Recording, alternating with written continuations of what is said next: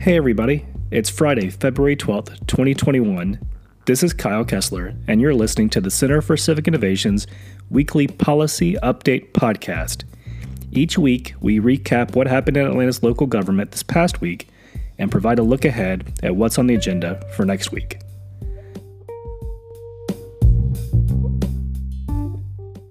So, what happened this past week? Well, first of all, we had a very rare mayoral veto.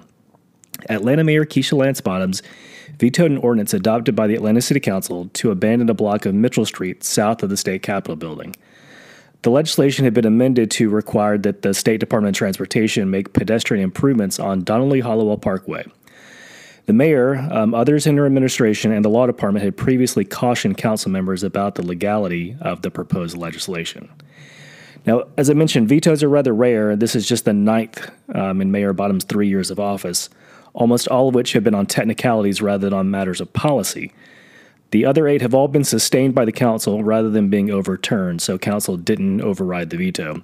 Um, council will need two thirds majority, 10 out of its 15 members, to override the veto. We'll see how this one goes this coming week.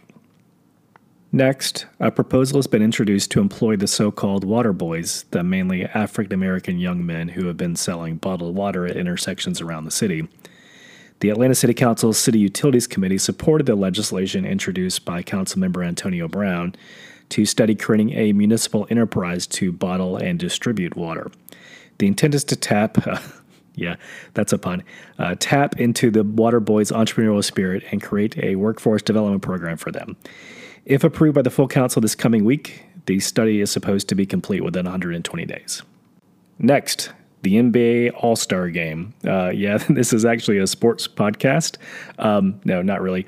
Um, but during the City Council's Finance and Executive Committee meeting this past week, discussion turned to reports that the NBA may host its 2021 All Star Game at State Farm Arena on Sunday, March 7th.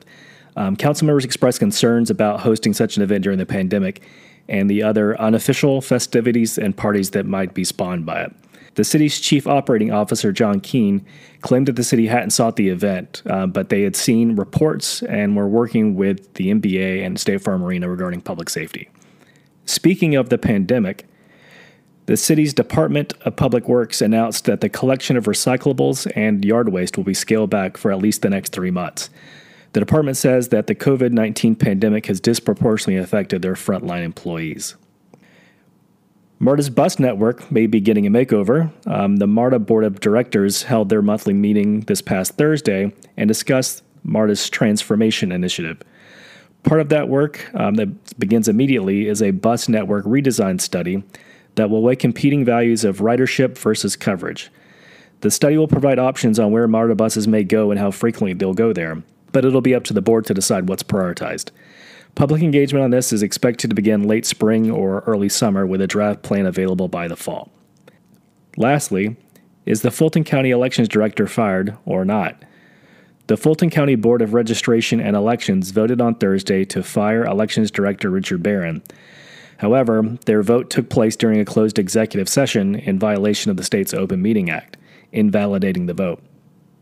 Barron has been the elections director in Fulton since 2013 um, and as we all remember, there were some issues back in June with the election, and uh, most of them were resolved in November, but still some challenges. Um, the board is composed of two Democrats, two Republicans, and a nonpartisan chair. Um, and they'll have to vote again, this time during an open meeting, um, and be supported by the majority of the county's Board of Commissioners to actually remove Barron as director. So, what's coming up this next week? Um, the Atlanta City Council will meet on Monday at 1 o'clock p.m. as a full body and will vote on the legislation mentioned earlier in this episode. Now, on Tuesday at 1 p.m., the City Council will hold a work session on the proposed Beltline Special Services District. If it's eventually approved by Council, the district would tax commercial, industrial, and apartment properties to pay for the completion of the trail. Uh, absent from that list is uh, homeowner properties, so uh, single family homes, townhomes, condos uh, would not be paying into that special services district. There's a work session on Wednesday at 10 a.m. on the proposed rewrite of the city's tree ordinance. Uh, this is not the first attempt to rewrite the ordinance. There was quite a bit of pushback from earlier proposals, so this is the, the newest version, Wednesday at 10 a.m. On Thursday at 1 o'clock there will be a work session to review and discuss a plan by the Fulton County Sheriff to buy the Atlanta City Detention Center. Uh, folks who have been looking for the center to be reimagined um, have some concerns about this proposal since the Fulton County Sheriff intends to continue to use the facility to house detainees. The Atlanta Planning Advisory Board, or APAB for short, will meet on Saturday at 10 a.m. There will be presentations from the Policing Alternatives and Diversion Initiative, uh, or PAD, previously Pre Arrest Diversion Initiative, and citizen leaders for enforcement, accountability, and responsibility in alcohol licensing, or CLEAR. The board will also be voting on resolutions calling on the city to conduct audits of citywide zoning changes and to delay legislation creating the Beltline Special Services District to provide more time for public input. Neighborhood planning units F, G, I, K, Q, S, and Y will be meeting this coming week. And if you don't really know which uh, NPU you live in or even what an NPU is, you can visit npu.civicatlanta.org to find out more about Atlanta's neighborhood planning unit system, including which one you live in and when and where it's meeting. And uh, at this time, they're all meeting virtually. So visit npu.civicatlanta.org to find out more about the NPUs.